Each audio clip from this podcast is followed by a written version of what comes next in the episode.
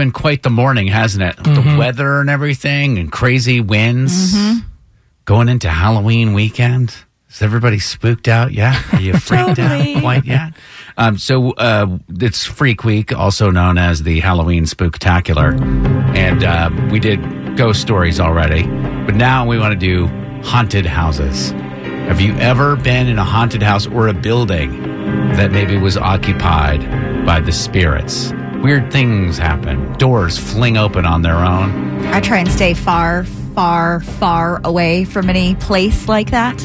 And Drex, I know you're skeptical. You don't believe in any of this stuff. No, I think uh, when you're in a haunted house or you think you're in a haunted house because you want to believe that there's a haunted house, you want to have a story. You don't want to take the time to figure out what really is going on. It's easier just to be like, nah, house, house is haunted. All right. Let's see if you'll get freaked out by this stuff. Debbie and Norcross. I managed a 20 story building down in Decatur. We had a problem with water backing up on the first floor. I went downstairs into our locker mechanical area, put a level on the pipe just to make sure that it was, you know, angled properly for the drainage. Mm-hmm. And I went to walk out of the room and that level comes flying by my head.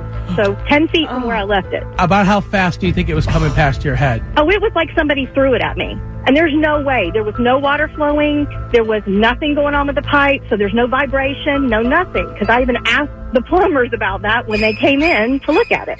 That level had a magnetic strip on there. Oh, my And when she opened the door, she released like the magnetic field in that. And so that's why it came flying out the door. Ne- Are you even next, serious? Next thing that I can debunk for you guys, come. No come way, on. Drex. No way. You guys want it so bad. And that, that's cute. I understand. Oh my gosh. Let's see if we can get uh, Lisa in Athens.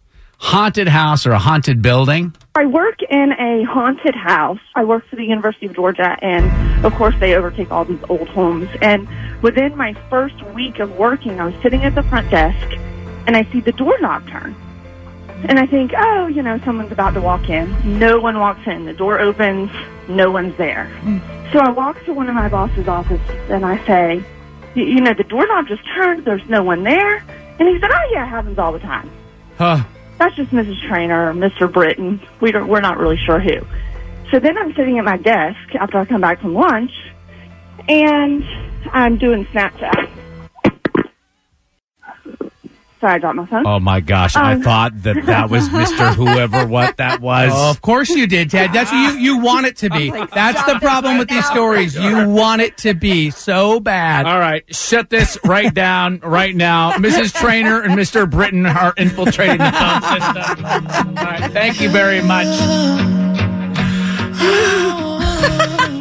404 741 0985. Haunted House. B98.5, 80s, 90s, and now with Tad, Drex, and Kara. You know the Mayfair in Midtown? There's the tower and the Renaissance. They've got little spires on tops right on Piedmont Park. I live Oh, in yeah. Peachtree Corners, Right. Georgia.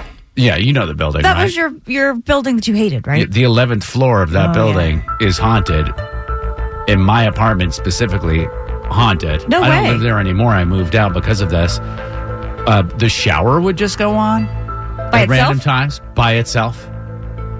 The stove would go on by itself. Sounds like you had a pipe issue. Doesn't sound like a ha- the, ha- Oh, my the gosh. house was haunted there, I, Tad. we did an investigation. The You whole did? thing. I had people in. Yes. they Drex, you're find such a anything? skeptic. it's just so Did- annoying. Did you pay those people to come in and examine your home? It was no. I asked on the radio. Okay, They but they but they charge. Yeah. Oh gosh. Um, Ryan is on the phone. No relation to Kara, um, but uh, Ryan works for like or does these kinds of investigations. I mean, if he can't convince you, Drex, This past weekend, we did an investigation at a library with the Southeastern Institute of Paranormal Research. And one of the last places we went, they did what they call a flashlight test, where they set a flashlight on a table and ask questions and ask, like, get the spirits or whatever in the room to turn the flashlight on or off. And did I've got a video on my phone of about two minutes long. This flashlight is just blinking on and off after each question. What were some of the questions? Um, just are you a boy? Turn the light on or off. Are you a girl? Are you old? Are you young? Things like that. You know what they do is, and thank you for the call, Ryan, is they set up the flashlight so mm-hmm. that the battery is barely touching. Yeah. So that it will flicker or that it's possible to flicker to make it easier for the ghost. Oh, are you on my side now? No, I'm saying it makes it easier for the ghost. Oh, sure. Ghosts oh, have you- a lot or, of power. or that flashlight was remote controlled by someone that was already there. All right. Come on.